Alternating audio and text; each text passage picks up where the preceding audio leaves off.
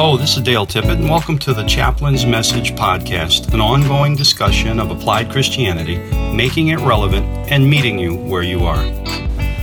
Now, this is Mark's Gospel, chapter 1, verses 14 to 20. Now, after John was arrested, Jesus came to Galilee proclaiming the good news of God and saying, The time is fulfilled and the kingdom of God has come near. Repent and believe in the good news. As Jesus passed along the Sea of Galilee, he saw Simon and his brother Andrew casting a net into the sea, for they were fishermen. And Jesus said to them, Follow me, and I will make you fish for people. And immediately they left their nets and followed him.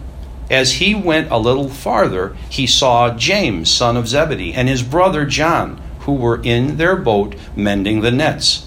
Immediately he called them, and they left their father Zebedee in the boat with the hired men and followed him. What I find uh, interesting here is, well, a couple of things, but primarily, this is a story of a man who has now already had his epiphany. This Jesus came out of the water and he heard the voice, and it, like it was said, This is my son, I'm well pleased follow him, listen to him. All these scriptures that we could refer to. Mark chapter 9, verse 7, where God says, listen to him. That was on the mount uh, at, uh, when he was transfigured. Uh, in uh, Matthew chapter 7, verse 21, talks about the will of the Father. The will of the Father is for us to listen to, to Christ, and we had talked about that before. Well, Jesus heads out in his earthly ministry. He goes out and about and he's by himself until he comes to these gentlemen uh, who were fishermen. So he comes to uh, Simon and his brother Andrew, and they're casting a net in the sea, for they were fishermen, it says. And Jesus said to them, Follow me, and I will make you fish for people.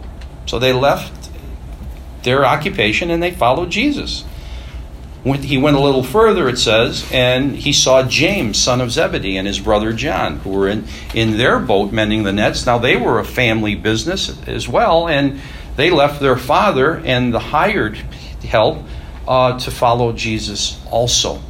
So, Jesus, from the very beginning, was exhibiting this leadership.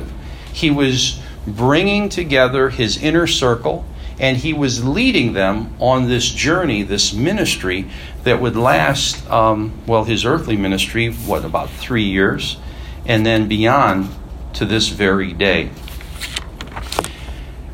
How do we go ahead and get our minds around this? Well, briefly, it's, you know, God gave us the, the Bible for a reason. The reason is so that we have the will of God, the actual the mind of Christ with us always. And we are to obey with focus and urgency.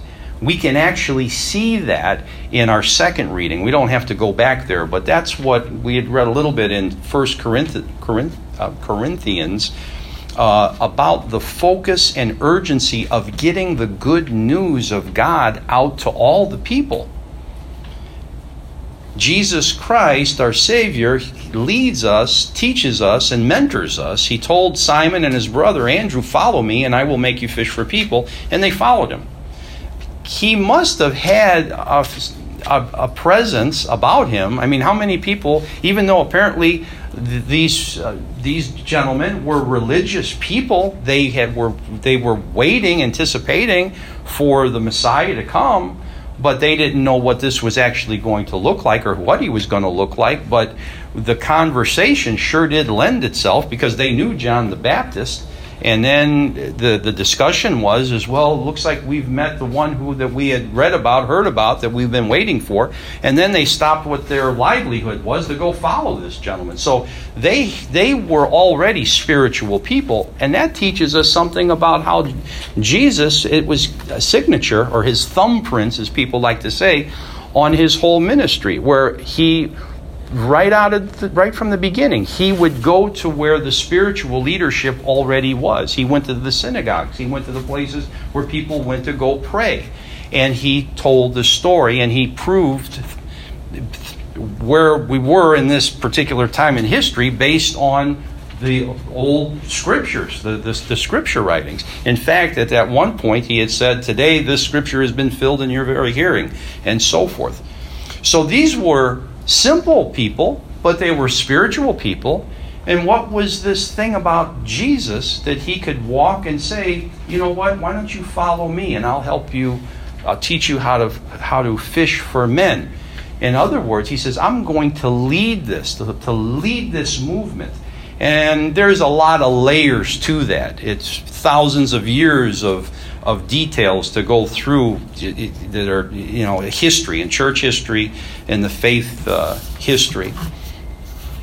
But Jesus, we have to remember what is the good news about, about Jesus? When you break it all the way down, I was listening to the radio the other day. They said, Are you able to share your faith readily with people who ask you what you believe or, or uh, and how how you come to believe it. What is the gospel actually? Because they throw that word out like all the time. The gospel this, the gospel that. But how many of us really know what the gospel is? Because it's just one of those churchy kind of kind of words. Well, they always uh, you know, put it in the same sentence, or not always, but usually, that the gospel is the good news. Well, the good news. So, what is the good news? Well, in a nutshell, what just had come into my mind when I was listening to these people talk on the radio, that Jesus is God, and we need to follow him to heaven.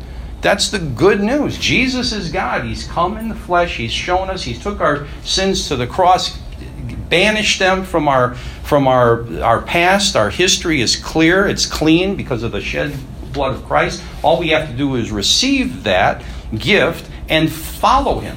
And we follow Him to heaven. We go right through this life into the next. There's some things that we are to do uh, believe, have faith, and, and to obey, to listen to Him, as God the Father had said in Matthew chapter 7. Jesus is our leader, teacher, and mentor. He is, uh, he is God in the flesh, and we are to listen to him. That's in the Bible. There was a, uh, a, a, a, woman who, or she, I shouldn't say was, she is, there is a, a, a lady, a young lady, and her name is Laurie Beth Jones. And I've had this book for, well, it's like about 12 years now. I got it for like Christmas in 2006. I made a note here. My son had given it to me. And uh, it's called Jesus CEO. And talking about leadership in, in, in, a, practical way based on what was uh, uh, shown to us by Lord Jesus on how we should walk in our faith in a practical way no matter what our occupation is, not just on Sunday morning, but every single day. And how did Jesus bring this organization together that still is thriving today, 2,000 years later, because of his leadership? Just a couple of notes that uh, from the actual introduction of the book, uh, Jesus CEO by Laurie Beth Jones says Jesus, CEO, using ancient wisdom for visionary leadership, is based on three simple premises. One person trained 12 human beings who went on to so influence the world that time itself is now recorded as being before BC or after AD his existence. Number two, this person worked with a staff that was totally human and not divine. A staff that, in spite of illiteracy, questionable backgrounds, fractious feelings, and momentary cowardice, went on to accomplish the tasks he trained them to do. They did this for one main reason to be with him again. And number three, his leadership style was intended to be put to use by any of us. As we look into these, uh, the titles of the different chapters, uh, just to kind of give you an idea of where this heads, you've got uh, strength of self mastering, uh, self mastery, strength of action, and a couple other strength of relationships. Uh, just to give you an example of what uh, how how Jesus led by example, he uh, went ahead and one chapter says he stuck to his mission. He believed in himself. He had internal anchors. He guarded his uh, energy. It goes on in another section. He took action. He had a plan. He formed a team. He, he came from left field. He branched out. It continues. He was bold. He rose above it all. Strength of relationships, another section of this book. He gave them a vision of something larger than themselves. He beheld them. He said yes. He empowered women. He forgave them. He managed from the inside out. And it continues. It's a, it's a wonderful book on anyone who wants to uh, study leadership, of course it's applicable in any setting. But what's a, what's really enlightening too is to take a book like this that was very it was it's a, it's a good piece of work, and then you can find these different accounts in the Bible of how this yeah you know this story did empower these people, it did educate these people, he did exhibit those characteristics in this particular story. And in short, or to summarize basically, the three things. Jesus is the premier leader. He's the, the, the best teacher.